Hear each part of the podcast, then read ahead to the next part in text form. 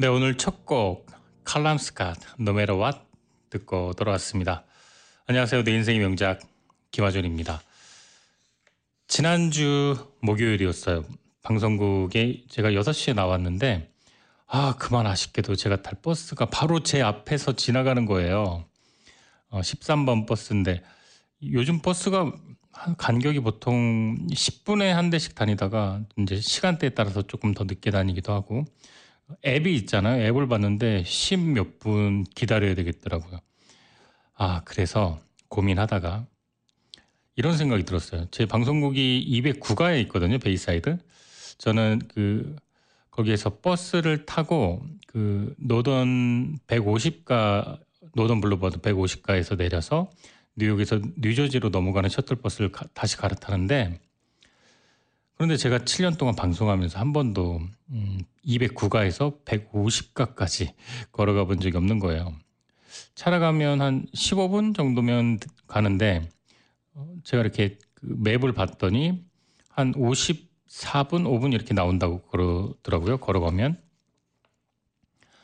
그래서 뭐 10분, 15분 기다렸다가 또 그 시간 차 타고 가느니 한번 걸어보자 이런 무모한 생각을 하게 됐어요. 그래서 음, 뭐 시간도 조금 남았고 기분 탓이었을 수도 있는데 자 걸었습니다. 5분 10분 걷다 보니까 뭐 구두를 신으니까 좀 발바닥이 좀 불편했지만 뭐 그래도 걸을만 하더라고요. 근데 한 20분 정도 걷다가 문득 느낀 게 이 거리에 인도에 행인이 없는 거예요. 정말 신기하더라고요. 6시가 조금 지난 시간인데 어떻게 이렇게 사람이 한 명도 없는 거예요. 아, 한 20분 동안 한 4, 5분 정도밖에 못 만난 것 같아요. 그때가 6시 한 20분, 25분 뉴욕 베이사이드 209가에서 150가로 이어지는 Northern Boulevard였는데 신기하죠, 여러분? 그런데 반면에 제 주위를 지나가는 버스, 트럭, 뭐 택시, 승용차 정말 잘도 다닙니다. 뭐 빵빵대고 급정거하고 노란 신호에 과속을 하기도 하고 말이죠. 교차로에 신호등 앞에 제가 섰는데 제 앞에 있던 차의 출발이 그 신호가 바뀌고 1, 2초 동안 반응이 늦으니까 뒤에서 막 계속 빵빵빵빵 하는 거예요. 그 여러분들 잘 아시죠? 그 길 이제 차에서 들어도 정말 시끄럽잖아요. 그런데 길 가다가 자동차 경적 들으면은요. 정말 한 10배는 더 귀가 아픈 것 같아요. 아니 55분 거리 걸어가는 사람도 있는데 말이죠. 앞차가 신호 바뀌고 한 1초, 2초 안 움직였다고 경적을 막 울리는 그 모습을 제가 지켜봤습니다. 이 차량에서 내 앞을 갑자기 다른 차가 왔거나 그래도 다른 차선으로 갈아타지 않고 바로 경적을 울리는 그런 우리 뉴욕의 운전자들 저를 포함해서 네, 여러분들 어딘가 뭔가 익숙한 모습이죠. 음, 저도 제 모습이 운전할 때 모습이 떠오르는데 그렇게 7년 만에 노던 대로를 걸어서 버스 장류장에 걷다가 마주친 사람이 플러싱 거의 다 왔을 때까지 2, 30명 정도밖에 안 됐던 것 같아요. 정말 사람들이 다 차에 있어요. 길, 그, 보도블럭, 그, 그 인도에는 걷는 사람이 없어요. 그 긴 시간 걷는데 참 극소수의 사람만 걷고 나머지는 다 차에 타고 있다는 게 차가 없는 사람은 심지어 버스라도 타고 있죠. 참 신기하고 재밌고 놀랍고 어 저도 늘 그 이 부분이었으니까요. 차에 타 있던 그래서 익숙하지 않았던 경험이었습니다. 뉴욕에 그만둔 사람들은 다 어디 간 건, 어디 갔을까요? 네, 그렇죠. 차에 다 타고 있었겠죠.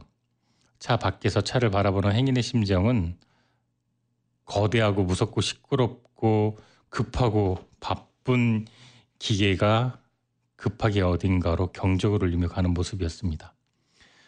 저는 어릴 적에 어디를 가도 걸어 다녔던 학교를 갈 때도 친구네 갈 때도 심지어 소풍 갈 때도 저는 초등학교 때 한국에서 걸어서 소풍 가고 뭐 다 그랬었던 것 같아요. 어느 길이 빠른지 어느 길이 안 막히는지 뭐 이런 거를 생각할 필요가 없었던 그 소년이 지금 차가 없으면은 음, 하루 종일 걷지를 않습니다. 여러분 요즘 많이 걸으시나요? 걷더라도 뭐 운동하는 체육관 가서 기계 위에서 걷고 운동하러 가는 길도 차를 끌고 가게 될 겁니다. 걷는다는 것, 우리가 놓치고 살았던 많은 것을 볼 수 있고 더불어 건강까지 챙길 수 있는 망한병 통치약인데 우리가 잊고 살았던 것은 아닐까 합니다. 아니 감히 여기서 저기를 걷는다는 것을 상상도 하지 않고 어, 감히 걸을 생각도 하지 않고 우리는 너무나도 자연스럽게 차를 타면서만 살았던 게 아닌가 이런 생각 해보게 됩니다. 제가 그날 50분 정도 걸으면서 정말 많은 생각을 했거든요. 처음으로 이어폰도 끼지 않고 걸었어요. 계속 인도를 걸었는데 정말 그 맨하탄 뭐 몇 번 제외하고는 퀸즈에서는 처음인 것 같은데 한 시간 가까이 인도만 걷는 게 게다가 퇴근길 그렇게 걸으니까 하늘이 빨갛게 노을이 진다는 것 그 시간에 그걸 처음 봤어요. 정말 몇 년 만에 노을이 정말 너무 아름답더라고요. 그래서 사진을 찍었는데 사진이 그 아름다움을 못 담아요. 네, 눈으로 찍는 사진이 가장 아름답더라고요. 그렇게 걷다 보니까 차를 타고 달릴 때 보지 못했던 조그만 상점도 보게 되고 상점 안에서 웃고 떠들면서 음식 먹고 있던 가게 안에서 사람들도 보게 되고 또 새로 생긴 가게 이름이 바뀐 가게도 걸으면 다 보이더라고요. 그리고 한 3, 4년 동안 대체 저 건물은 무슨 용도일까 하고 지나갔던 그 빌딩의 정체도 알게 되었습니다. 여러분들도 그 베이사이드에서 플러싱까지 차 타 몰고 가다 보면 직선 구간이잖아요. 그래서 양쪽을 잘 확인 안 하게 되는데 천천히 걷다 보니까 다 확인을 할 수가 있더라고요. 가게 앞에 놓인 작은 벤치 거기 옹기종기 앉아 있는 사람들을 지나치면서 저 작은 벤치를 가게 앞에 배치해 놓은 가게 사장님의 배려가 생각났습니다. 어떤 음악도 없었어요. 일부러 음, 이어폰도 끼지 않았고 생각 없이 그냥 걷다 보니까 무언가 골똘히 생각하고 해결해야 하는 게 아니라 자연이 삶이 환경이 주는 걸 그냥 오로지 받아서 느껴봤습니다. 참 좋던데요. 네. 좋다는 것보다 좀 다를 수도 있는 감정인데 내가 이걸 모르고 살았구나. 아시다시피 제가 하이킹 참 좋아해서 매달 산을 가는데 자주 했던 말이 이렇게 좋은 데를 모르고 살 뻔했네. 아, 저기 저 산 좀 봐봐. 나무 좀 봐봐. 단풍 좀 봐. 이런 말 많이 했는데 평범한 목요일 저녁 6시 풍경도 그에 못지않게 아름다운 하늘을 가지고 있었고 또 숲과 나무 못지않은 정, 도시의 정겨움도 있었습니다. 산에만 가야 자연을 느끼고 걸을 수 있는 게 아니라는 것. 도시를 그것도 7년 동안 한 번도 해보지 않았던 퇴근길을 걸어가면서 느꼈던 그 감정을 이렇게 말로 설명하는 지금 이 순간도 참 떨리도록 기분 좋고 행복합니다. 마음이 풍요로운 자는 어느 마을에서도 축제를 발견한다. 이런 말 있잖아요. 우리는 바로 이곳 뉴욕 한복판에서도 걷고 느끼고 행복할 수 있다는 걸 배운 소중한 경험이었습니다. 제가 그날 이후로 참 많은 걸 느꼈어요. 이 걷는다는 것, 뭐, 평생 걸었지만, 다시 한번 걷는다는 것에 대한, 뭐랄까요, 그, 어, 이득, 베네핏, 어드밴티지, 어, 장점, 장점이 좋겠네요.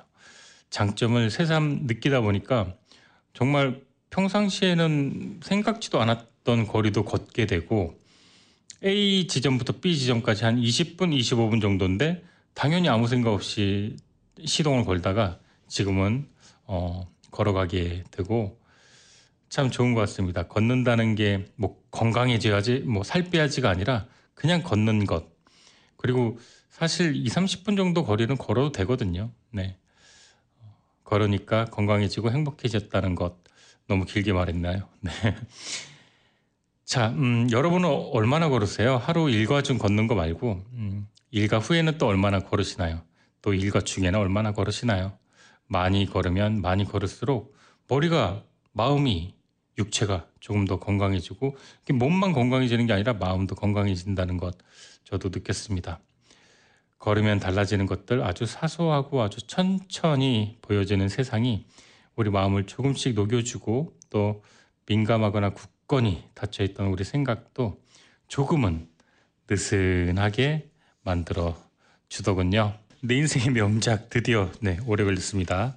주제로 넘어가 보도록 할 텐데 먼저 명작을 후원해 주시는 뉴저지 팰리세이즈 파크 아름다운 미술학원 이화 아트 미술학원 소개합니다.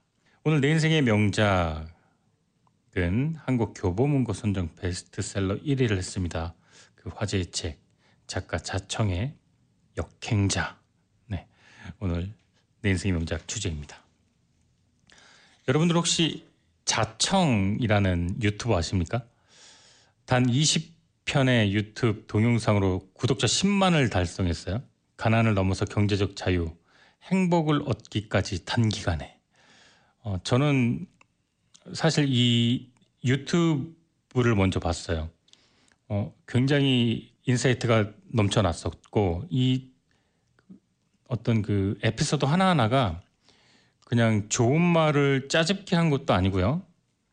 그렇다고 뭐 훌륭한 사람들의 이야기를 전한 것도 아니고 정말 자기가 1부터 10까지 다 한 거예요. 저자가 직접 집필한 7단계의 성공 원리를 담은 책인데 장점 너무 재밌습니다. 정말 재밌습니다. 시간 가는 줄 모르고 책을 읽어요. 제가 제일 좋아하는 건축가가 여러 번 말씀드렸다시피 유현준 씨인데 그 이유가 아 이분이 너무나 재밌으신 분이에요. 너무나 재밌으신 분이고 너무나 유쾌한 분이고 음, 너무나 말솜씨가 뛰어납니다. 글솜씨도 뛰어나고요. 근데 이 자청 작가 자청이 그래요. 어, 정말로 몰입감이 거의 그 해리포터를 쓴 작가인 줄. 네. 웬만한 베스트셀러 뭐 소설가 못지않는 그런 능력을 가지고 있습니다. 흙수저에서 태어나서 본인의 찌질함에 대한 이야기가 시작됩니다. 그리고 화려하진 않지만 비범하진 않지만 남들보다 더 나은 삶을 살 수 있는 방법을 이야기한다. 이렇게 이야기합니다. 그런데 재밌는 게 책 본문에 이런 내용이 나, 와요 이분이 전북대학교 철학과 출신인데 대자보의 과외 구함이라고 쓰면은 팔려가는 인력 시장에 인기 있는 매물은 다 전북대 수학과 전북대 어, 그 의, 의예과 의대 의대 네 의예과라고 하죠. 그런 친구들만 과외 시장에서 인기였는데 전북대 철학과 출신이 그 시장을 압도했다 그래요. 어, 기초 레벨을 중급 레벨 그러니까 어, 공부를 못하는 친구를 중 중간 정도 단계까지 끌어올려 주는 그 역할을 자기가 했다 그러는데 이 아이디어도 놀랍지 않습니까? 아주 번뜩입니다.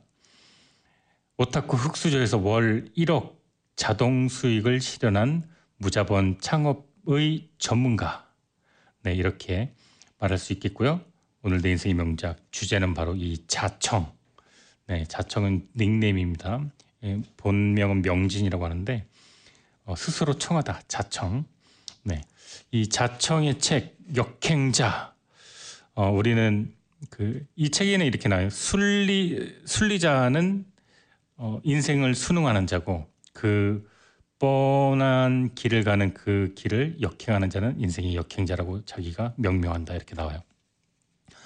저자는 고등학교 내내 게임만 했대요. 아, 이 얘기도 너무 신선하지 않습니까? 왜 신선하냐면 어, 그 친구들 늘 게임하죠. 중학교, 고등학교 게임 많이 하죠. 그런데 책에 이렇게 나와요. 자기의 삶의 목표는 고, 고등학교를 졸업하고 음, 게임만 하는 삶이었대요. 그러니까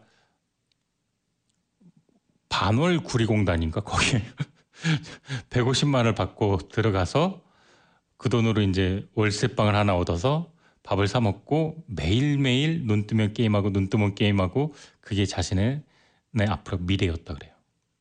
그리고 지금 현재 월 1억, 연간 10억을 자동으로 죽으라고 일, 을 하는 게 아니라 자동으로 어, 그 포켓에 돈이 들어오는 시스템을 구축하고 이렇게 강연과 책을 집필하는 삶을 살고 있습니다. 자, 어떻게 자청은 이런 게임 매니아, 어, 오타쿠 공부 지지리도 못했던 그 자청이 어떻게 30대의 나이에 어, 연간 그러니까 어떤 식당을 했는데 연 매출 10억이다 이게 아니라 그냥 순수익이 1억씩 매달 들어온대요. 네. 어떻게 이런 일이 발생했을까요? 자, 노래 듣고 돌아와서 알아보도록 하겠습니다.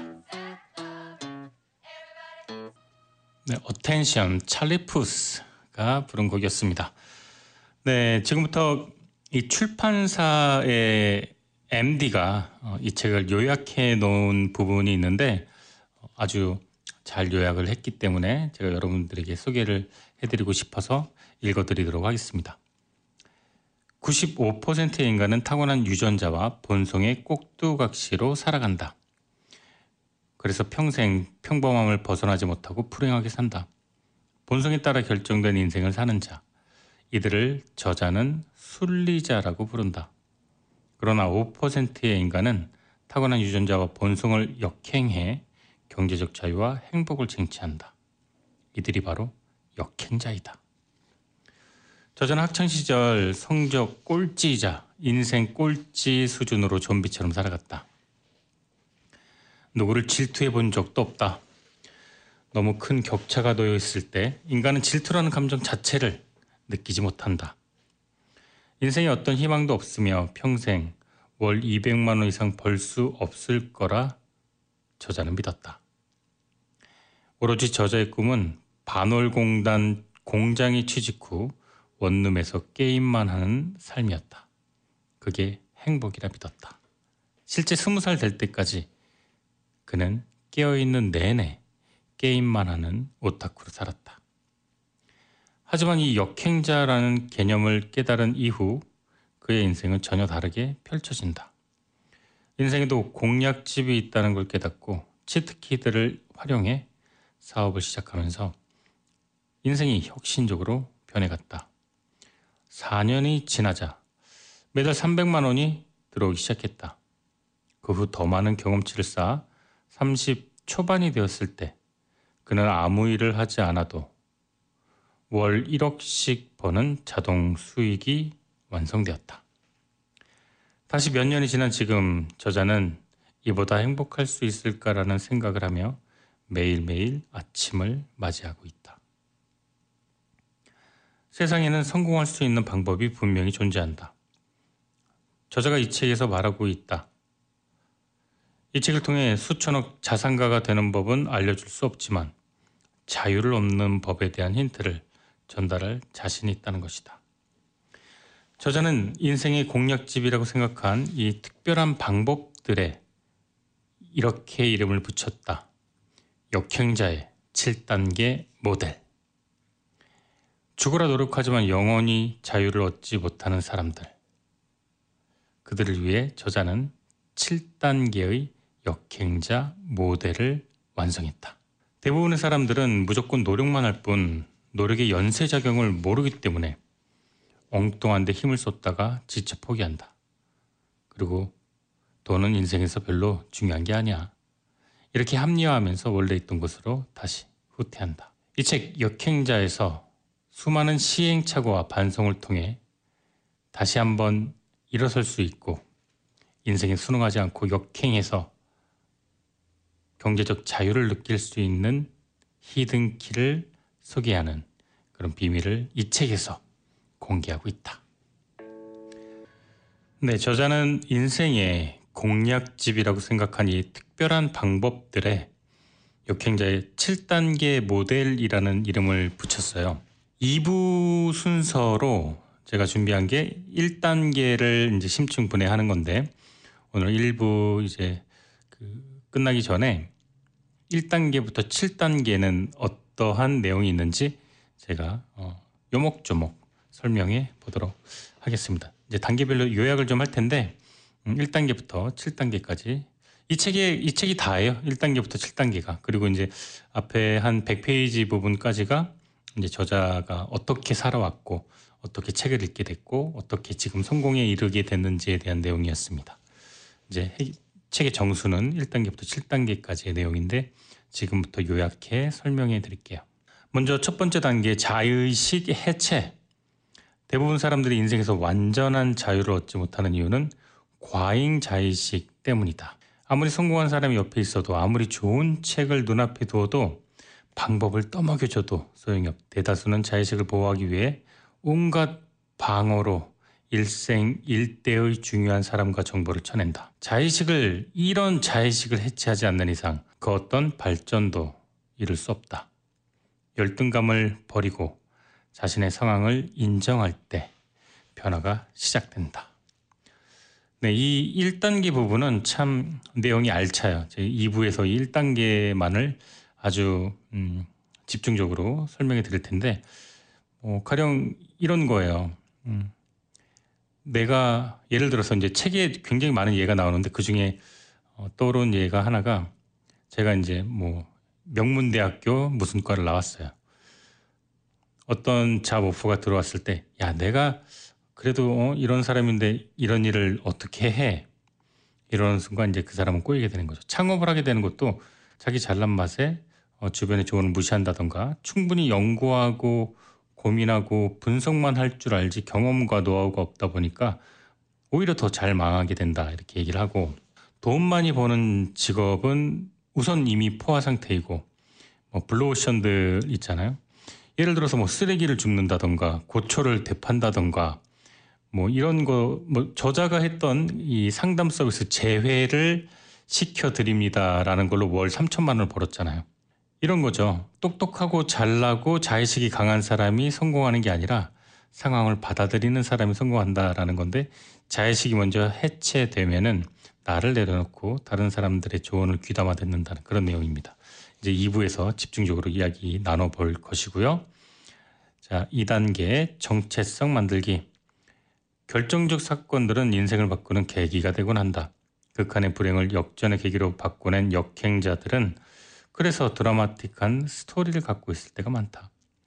그렇다면 자수성가한 사람들이 겪는 엄청난 사건, 정체성을 바꾸는 사건을 인위적으로 만들어낼 수 있다면 어떨까? 0.1%만이 겪는 대사건을 만들어낼 수 있다면 자신의 정체성을 드라마틱하게 바꿀 수 있지 않을까? 저자는 그게 가능하다고 생각했고 이걸 정체성 만들기라고 했다. 3단계 유전자 오작동.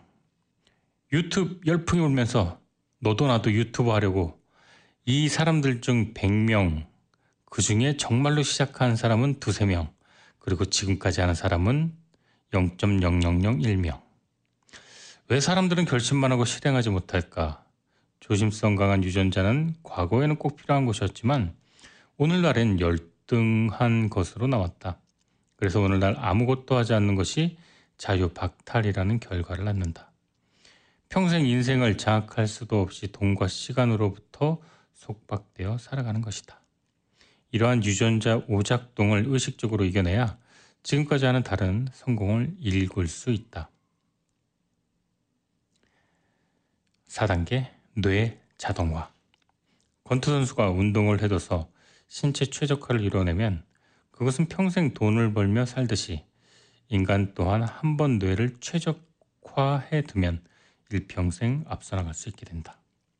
최적화를 해둔 뇌는 날로 뇌가 업그레이드 되며 나이를 먹을수록 더욱 강력해진다. 나아가 뇌를 최적화해 두면 아무 일을 하지 않아도 자동으로 돈을 벌어들이는 자동 수익에 이를 수 있다. 이번 단계는 이러한 뇌 최적화 방법에 대해 소개한다. 5단계 역행자의 지식. 본성을 역행하는 지식을 알고 있다면 순리자와는 다른 삶을 살 수밖에 없다. 저자 또한 역행자의 지식을 통해 하루하루 차이를 만들어냈고 최악의 인생에서 완전한 자유를 얻은 인생으로 탈바꿈할 수 있었다. 물론 역행자가 된다고 해서 하루아침에 자유를 얻는 일은 없을 것이다. 1년 만에 자유를 얻을 확률도 극히 낮을 것이다. 하지만 3년, 5년, 10년 후면 일반인과 현격한 차이를 갖게 될 것이다. 6단계 경제적 자유를 얻는 구체적인 루트. 돈 버는 일은 엄청 복잡하고 어려워 보이지만 원리는 간단하다. 돈을 버는 모든 활동은 다음 두 가지로 수렴된다. 상대를 편하게 해주기. 상대를 행복하게 해주기. 겨우 이게 돈 버는 근본 원리라니까 허탈한가? 그렇지 않다. 이 두 가지야말로 사업과 투자의 시작이자 끝이다. 이번 단계에서는 구체적으로 경제적 자유를 얻는 공식을 제안할 생각이다. 당신이 대기업 임원이든 스펙 없는 노동자든 백수든 상관없다. 모든 경우의 수를 고려하여 경제적 자유에 이르는 테크트리를 알려줄 것이다. 7단계 역행자의 챗바퀴 단 한 경기도 패배하지 않는 테니스 선수는 없다. 한 번도 패배하지 않는 축구 선수는 없다. 세계 최고의 운동 선수들은 수천 번의 패배 속에서 성장을 반복한다. 그리고 전성기를 얻는다. 패배를 반복함으로써 운동 선수는 세계 최고라는 타이틀을 얻게 된다. 역행자 모델에 따라 실패를 반복하면서 일반인은 자유라는 타이틀을 얻게 된다. 사실 인생이라는 게임도 별반 다르지 않다. 그 다음 목표는 지금까지 상대해왔던 적들보다 수준이 높을 수밖에 없기 때문이다. 실패를 해봐야만 레벨업 버튼을 누를 수 있다. 네, 매주 토요일 오후 10시부터 12시까지 2시간 동안 진행되는 내 인생 명작 2부의 문이 열렸습니다. 사연 보내주실 분은 방송국 카톡 K라디오 뉴욕 또 제 이메일 am1660h 또 베이사이드 본사 방송국으로 손편지 보내주셔도 됩니다. 감사합니다. 저는 김하준입니다. 오늘 내 인생 명작은 작가 자청의 책 역행자입니다.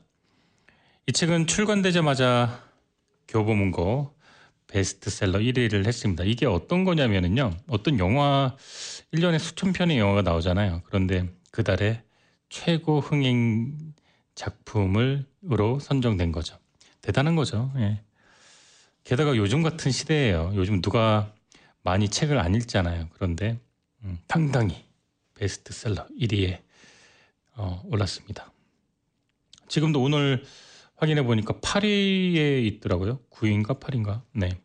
저자는 흑수저로 태어났습니다. 정말 본인 말에 의하면 제가 하는 말이 아니라 본인이 말을 한 거예요. 책에서 못생기고 공부 못하고 가난하고 예, 게임밖에 모르는 덕후였다고 합니다. 그러다가 이제 졸업을 하고 나서 스무 살 그 졸업하고 나서도 그냥 매일 게임했대요. 그 그런데 이제 그 알바를 하러 가면은 그 시, 사람 구하기 힘든 알바를 사장이 아무나도 빨리 써야 되는데 이 저자가 가면은 어, 합격을 안 시켜줬다 그래요. 네, 그죠 대단한 거죠. 그 정도면. 그런데 인생 역전을 하게 돼요. 정말 동화 같은 얘기인데 그냥 책에 빠졌대요. 너무나 할 게 없어서 이제 도서관가 50원인가 뭐 100원인가 이렇게 내면은 시립 도서관 도서관 음, 두 달 내내 정말 먹고 자는 것 말고는 책만 읽었다 그럽니다. 저도 정말 그럴 때가 있었는데 책은요. 그 어떤 공감할지 모르겠는데 저는 어, 벌 받을 얘기일 수도 있는데 제가 만약에 무 무인도에 가면 저는 책 한 박스만 대신에 내가 원하는 책 있으면 무인도에서 뭐 1년 2년 사는 거 뭐 충분히 가능하다고 그렇게 늘 말을 하고 다녔었고 또 어디 갇혀 있다면 네, 그 갇힌 곳에서도 어, 면회 와서 저에게 책만 넣어준다면 저는 예, 행복하게 살 수 있을 것 같다. 근데 자꾸 이런 말하면 진짜로 그렇게 된다 그래가지고 말을 안 하고 있는데 그만큼 저는 충분히 이해가 가요. 두 달 내내 그 도서관 시립 도서관에서 책만 읽었다는 얘기가 어, 공감이 많이 됩니다. 그래서 인생 역전이 어느 정도는 돼요. 원래는 최고 대학교 최고 학부를 가려고 했대요. 그런데 음, 뭐 좋은 대학교죠. 전북대학교 철학과를 가게 됩니다. 그리고 군대를 가게 되고 의가사 전역을 하게 되고 뭐 파란만장한 인생이 또 펼쳐집니다. 그리고 어, 이별 후에 다시 재회를 이어주는 온라인 서비스라는 아주 기가 막힌 창업을 하게 됩니다. 처음엔 승승장구했고 뭐 몇 천만 원씩 벌고 했는데 뭐 과정은 여러 과정이 있, 있었는데 망합니다. 그리고 다시 책을 읽습니다. 그리고 그 책에 내가 왜 망했는지, 왜 사업이 실패했는지, 왜 동업자가 나를 배신했는지 모든 것들이 책에 다 설명되어 있었다고 합니다.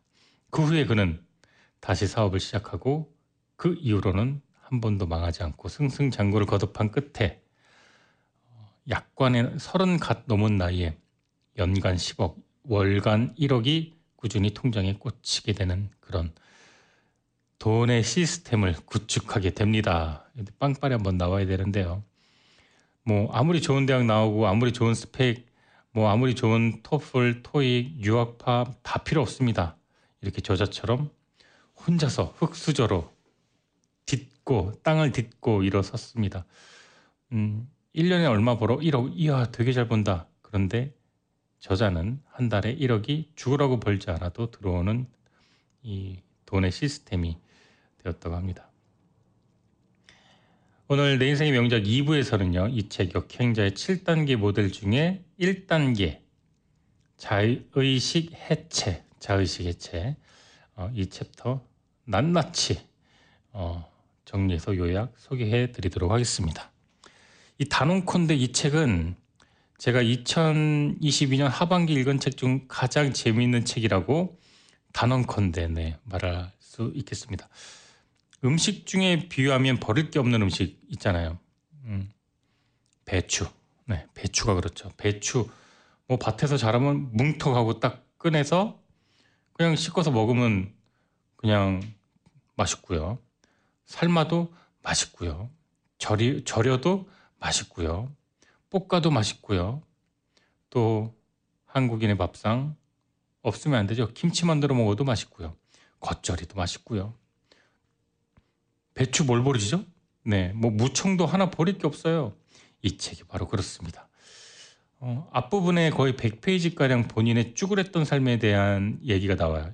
거기서 역행자로의 뭐 삶의 전환. 보통 이럴 때는 양념 들어가고 자화자찬 뭐 식상하고 이런데 그 부분조차도 너무 재밌어요. 긴장과 스릴과 감동이 있습니다. 오늘 2부에서는 일곱 단계 챕터 중에 첫 번째 단계인 자의식 해체 노래 듣고 돌아와서 본격적으로 여러분들에게 소개해 드리도록 하겠습니다. 이 자의식 해체라는 이 부분은 어떻게 보면은 어, 참 공감을 엄청나게 많이 하면서 제가 음, 읽었던 부분인데 여러분과 함께 나누도록 하겠습니다. 노래 듣고 돌아와서요. 신이 망가뜨리고 싶은 인간이 있으면 신은 먼저 그가 잘 될 사람이라고 추켜 세운다. 세릴 코널리 가능성의 적들 역행자 1단계 자의식 해체 대부분의 사람들이 인생에서 완전한 자유를 얻지 못하는 이유는 무엇일까? 가장 근본적인 원인은 과잉 자의식이라 생각한다. 아무리 성공한 사람이 옆에 있어도 아무리 좋은 책이 옆에 있어도 방법을 떠먹여줘도 소용이 없다. 대다수는 자의식을 보호하기 위해 온갖 방어 기제로 일생일대의 정보를 쳐낸다. 나는 빨리 본론으로 들어가서 당신에게 이렇게 돈 버는 거예요. 이것만 따라하세요. 이렇게 말하고 싶다. 하지만 당신의 방어 기제는 내가 전달하려는 정보를 모두 물리친다. 자의식을 해체하지 않는 이상 그 어떤 발전도 할 수 없다. 대다수의 머리 좋은 사람들이 일정 나이부터 남 탓만 하며 영원히 발전하지 못하는 이유 또한 여기에 있다. 성공한 친구가 정보를 줘도 잘난 척 하지 마세요라고 생각하며 한 귀로 듣고 한 귀로 흘린다. 정보를 듣는데 10분만 투자하면 된다. 하지만 자의식은 본인보다 잘난 사람에 대한 거부감을 느끼고 그의 정보를 밀어낸다. 경제적 자유에 이르는 책을 권해도 아무리 책을 읽어도 안 되는 사람은 안 되더라고요. 이렇게 핑계를 댄다. 본인이 독해력이 없음을 인정하는 걸 자의식은 방해한다. 방어한다. 책 읽기는 길어야 두세 시간 혹은 서너 시간만 투자하면 된다. 한 권의 책으로 완전히 인생이 변할지도 모를 일이다. 하지만 자아가 약간이라도 손상될까봐 두려워 온갖 변명을 한다. 돈을 버는 실질적인 방법론을 눈앞에 가르쳐줘도 저는 돈보다 중요한 가치가 있다고 생각합니다. 이렇게 겸손히 말한다.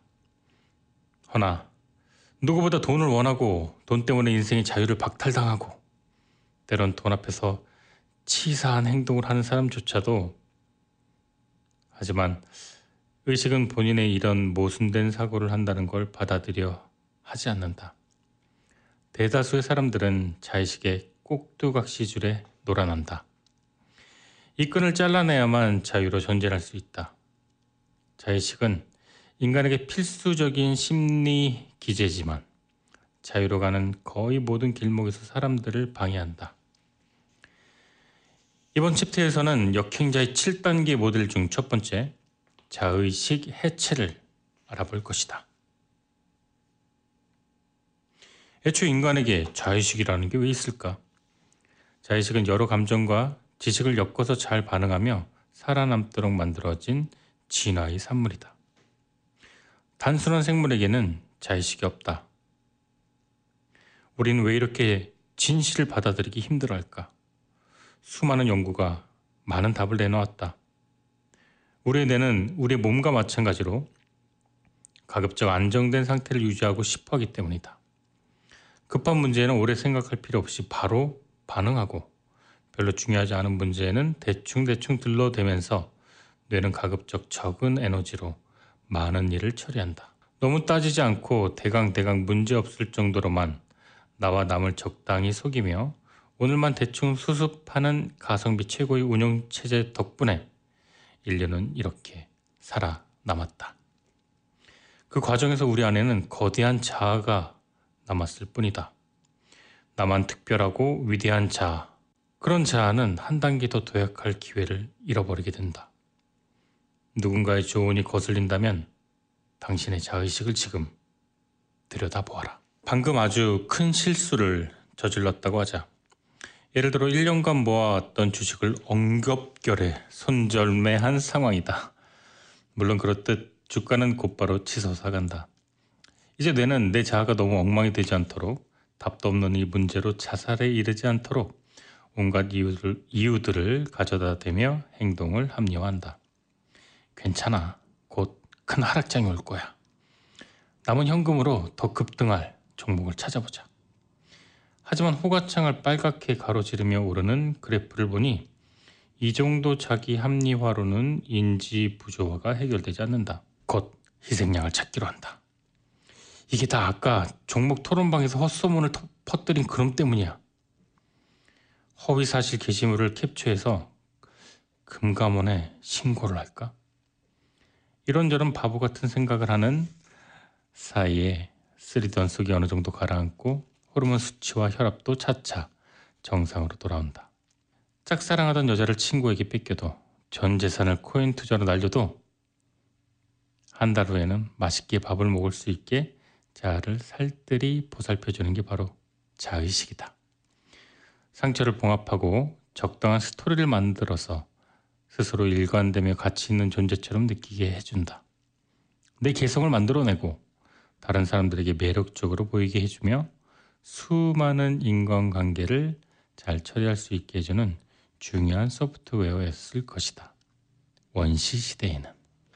문제는 자의식이 지나치면 오늘날에 여러 부작용을 낳는다는 것이다.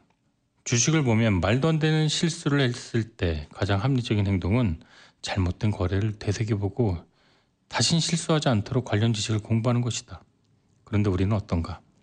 괜히 희생양을 찾고 분풀이를 하다가 끝난다. 그리고 스스로 정신 승리를 한다. 아니야, 이거 내릴 거야. 아니야, 이거 오를 거야. 다른 경우라면 별 문제 없이 마음의 상처를 낫게 해주었을 자의식이지만 이런 경우에는 나를 가난에 빠지게 된다. 나를 객관적으로 보지 못하게 막는다.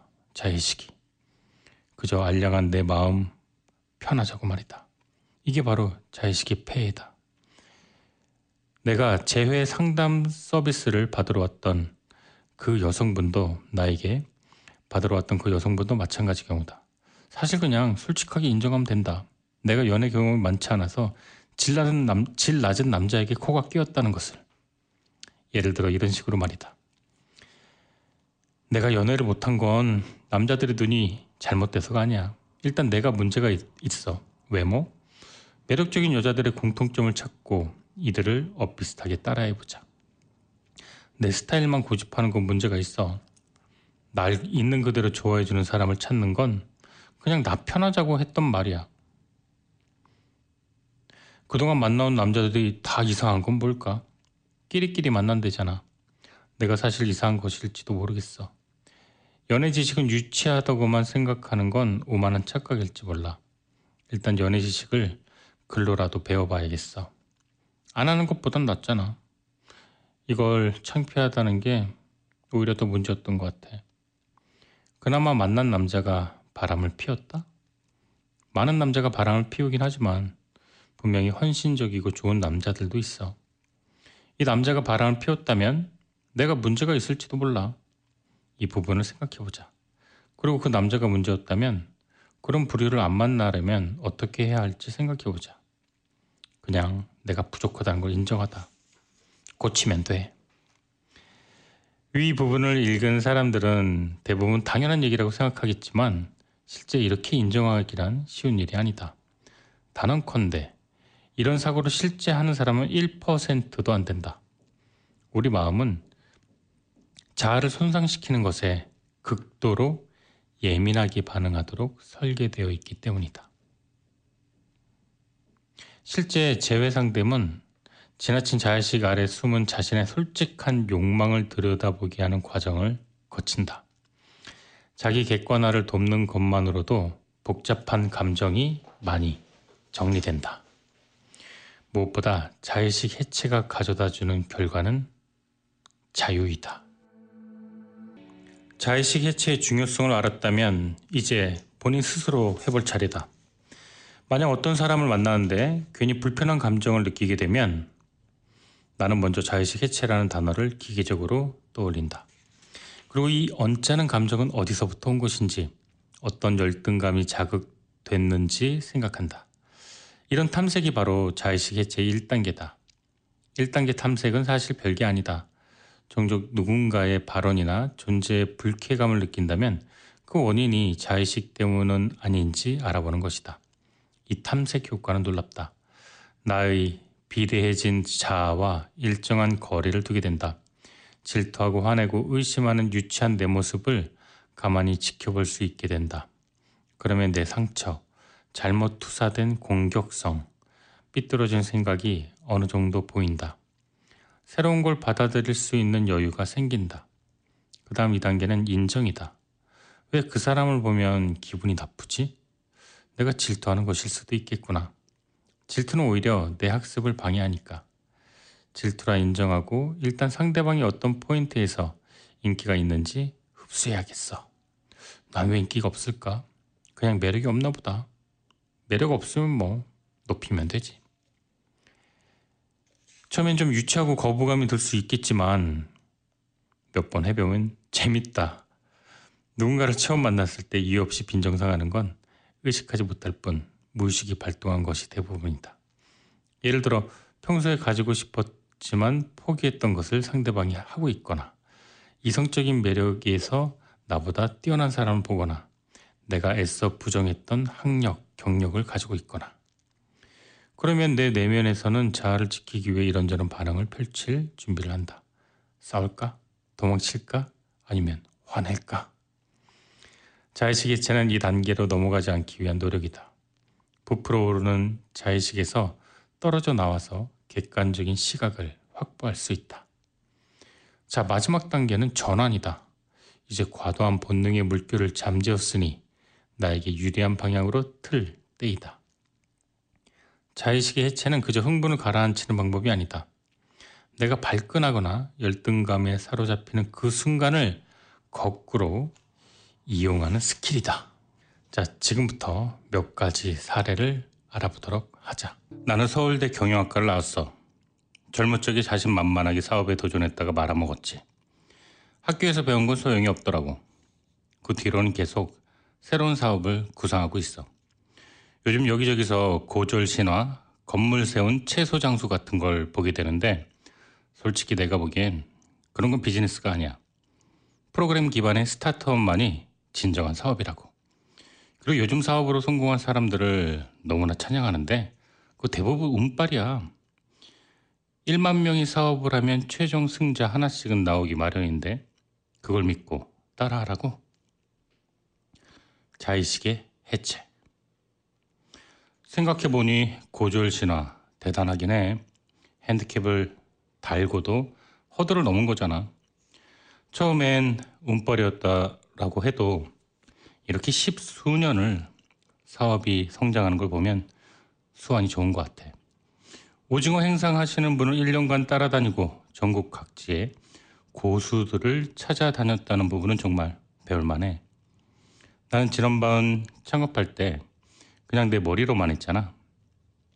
그리고 무엇보다 이 사람의 창업 철학은 정말 감탄스러운 점이 있어. 난 그냥 돈을 벌 생각이었지 사실 나도 처음부터 그랬던 건 아닌데 말이야. 어느 지점에서 초심을 잃었었던 걸까?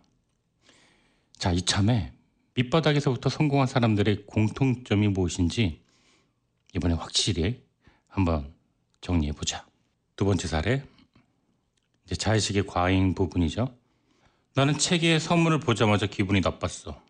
이 책을 읽으면 부자가 된다고? 이렇게 자신있게 말하는 것도 말이 안 된다고 생각이 들고, 아직 젊은데 자동 수익이 월 1억씩 된다는 것도 나는 사실 못 믿겠어. 운영한다는 사업들도 뭔가 이름들도 다 이상하고 뭐 헤어진 사람들을 만나게 해주는데 어떻게 몇 천만 원 몇 억씩을 버는지 나는 이해가 안 가. 유튜브도 좀 하다 말았잖아 이 사람. 자청이라고? 조청 아니야?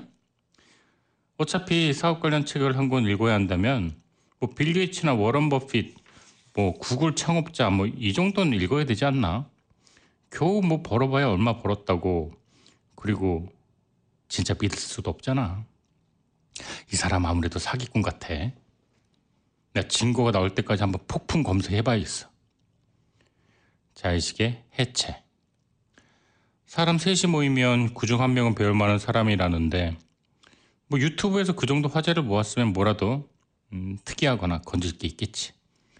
다른 건 몰라도 아 이 친구 어그럽 끄는 건 정말 잘한단 말이야. 지난번에 소개했던 그 책들 전부 복간되거나 고래 거래됐잖아. 그런데 왜 자꾸 책을 소재로 어그로를 끌지? 인생 역전했다고 하는 것 같은데 이 역전한 거 맞아? 무슨 책을 어떻게 읽었을까? 나도 책 꽤나 읽었는데 나는 근데 왜 안 바뀌지?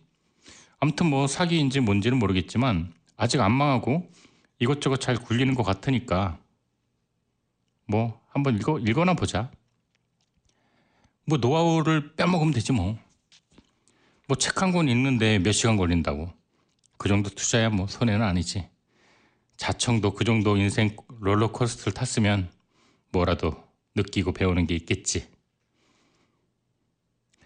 자, 위에서 사례로 소개한 자의식 해체 3단계를 정리하면 아래와 같다. 탐색. 자신의 기분 변화 등을 잘 관찰하고 이 기분이 어디에서 오는지 확인한다. 인정. 기분 변화의 이유를 객관적으로 잘 살펴보고 현재 자신의 처지와 비교해서 인정할 건 순순히 인정한다. 전환. 인정을 통해 열등감을 해소하고 이걸 변화의 계기로 삼기 위한 액션 플랜을 만든다. 자의식 의체는 정서적으로 건강함을 만들 뿐만 아니라 학습력을 크게 향상시키고 의사 결정력을 높여준다. 내가 자의식 의체를 제일 먼저 이야기하는 이유는 간단하다. 이게 안 되면 내가 앞으로 말하는 어떤 것도 안 되기 때문이다. 당신이 마음에 방어막을 굳건히 치고 있는데 내 말이 고지 들릴 리가 없다. 팔짱 끼고 비웃을 준비를 하는 사람에게 무슨 말이 먹히겠는가? 새로운 걸 받아들이기 위해선 경계면을 말랑말랑하게 만들 필요가 있다. 자의식이 강해져 있는 상태라면 더욱더 그렇다. 자의식의 폐해에 대해 얘기한 김에 또 하나 중요한 바보지에 대해 자의식의 폐해에 대해 얘기한 김에 또 하나 중요한 바보 같은 짓에 대해 말해보겠다. 바로 자의식 투영하기다. 대부분 인간은 인생 살면서 여러 번 타인을 롤 모델로 삼는다. 어릴 때는 부모님, 학창 시절엔 전교 1등이나 운동자란 친구를 닮고 싶어 한다. 하지만 성장하면서 이런 동일시는 자연스럽게 극복이 된다.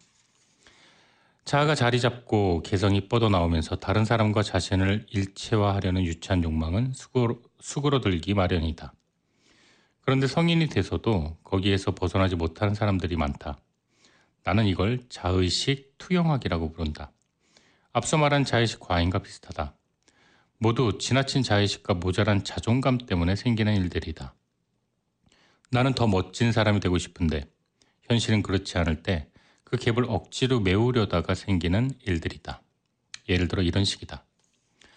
현실은 시궁창인데 밤새 게임만 하는 사람. 같이 게임하는 사람들에게 형님 만렙 불었습니다. 이 말 한마디 듣기 위해 몇백만 원씩 하는 게임 아이템을 사고 인생을 낭비한다.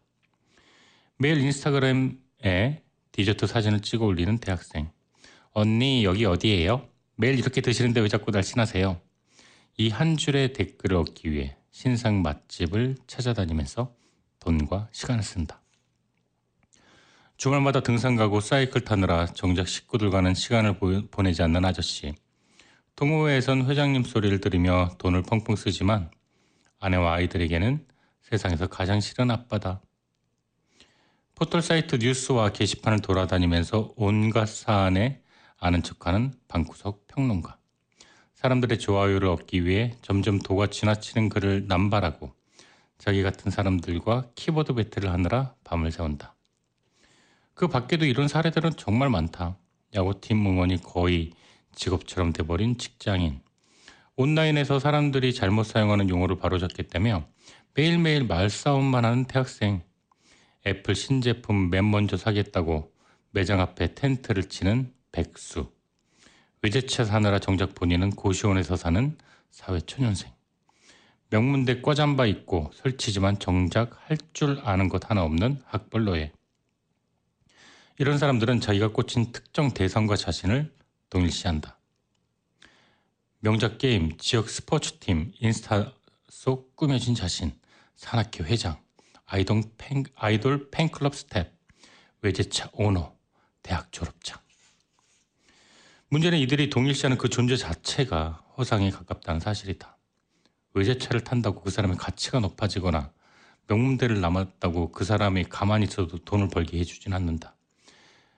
아이돌 팬클럽의 스텝이 됐다고 해서 아이돌과 동급이 되지 않는 것처럼 산악회 회장도 일상으로 돌아가면 만년 과장이나 부장일 뿐이다. 그런 것들은 조금 시간이 지나면 사라지고 말 것인데 지금 당장 언니, 형님하며 친하게 지내는 사람도 기본적으로 그 주제로 엮인 사람들일 뿐 진짜 친구는 아니다. 5년 전 취미로 엮었던 사람들과 아직도 연락하며 지내는 사람이 몇 명이나 되는가. 사실은 거기 참여한 모두가 그 사실을 알고 있다. 산악회에 나가서 점심을 쏠 때마다 회장님 멋져요. 이렇게 외치지만 약간이라도 금전적, 도움을 요청해봐라. 표정이 바로 싹 달라질 것이다. 뭐든지 정도가 있는데 본인만 역할극에 빠져 헤어나오질 못한다. 물론 적당한 몰입은 삶에 활력을 준다. 하지만 부질없는 것에 대한 이런 중독과 탐닉은 너무나도 흔하고 종목도 다양해서 자칫 별것 아닌 걸로 치부하기 쉽지만 사실 이것은 심각한 일이다. 명심하자. 이런 것들은 대부분 돈보다 중요한 세상에서 가장 귀한 당신의 시간을 갉아먹는다. 뭔가 이루는 것 같지만 사실은 머릿속에 보상 회로를 계속 눌러대는 것이고 스스로를 파블로프의 개로 만드는 한심한 행동이다. 의지를 갖고 운명을 거스르는 인간다운 삶이 아니라 동물의 본능에 충실한 순리자의 삶 자체다. 벗어나야 한다. 스스로 왜 이런 것에 빠져드는지 냉정히 생각해 봐야 한다. 그간의 시간이 의미 없음을 솔직히 인정하고 지금이라도 깨달았음에 감사하자. 자의식을 깨고 나오는 것이야말로 역행자로 가기 위한 첫걸음이다. 자의식을 해치 못한 사람, 어린 시절 자신이 그토록 혐오하던 꼰대, 별 볼 일 없는 사람이 되는 것이다. 이번 챕터를 넘기기 전에 딱 10분만 책을 넘, 덮고 산책을 나가보는 건 어떨까?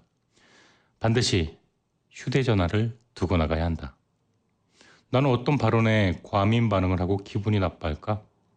이 행동이 과잉 자의식에서 나온 게 아니었을까? 자의식의 상처를 막기 위한 행동은 아니었을까? 걸으면서 이러한 질문들을 곰곰이 생각해 보자. 걸음은 좋은 아이디어를 도출하는 최고의 방법이다. 네, Moon River Andy Williams 곡 듣고 돌아왔습니다. 네, 매주 토요일 저녁 10시에 시작하는 좋은 책과 좋은 음악이 있는 곳 김하전의 내 인생의 명작 이제 자정이 다 되었습니다. 자, 오늘 함께 나누었던 명작은 작가 자청의 책 역행자였습니다. 오늘 늦게까지 함께 해주셔서 정말 고마웠습니다. 저는 다음 주 토요일 밤 10시에 다시 돌아오도록 하겠습니다. 지금까지 내 인생의 명작 저는 김하준이었습니다. 오늘 마지막 곡 끝곡으로는요. 캐롤 킹의 It's Too Late 들으시면서 좋아하는 작별하도록 하겠습니다. 다음 주에 뵙겠습니다. 감사합니다.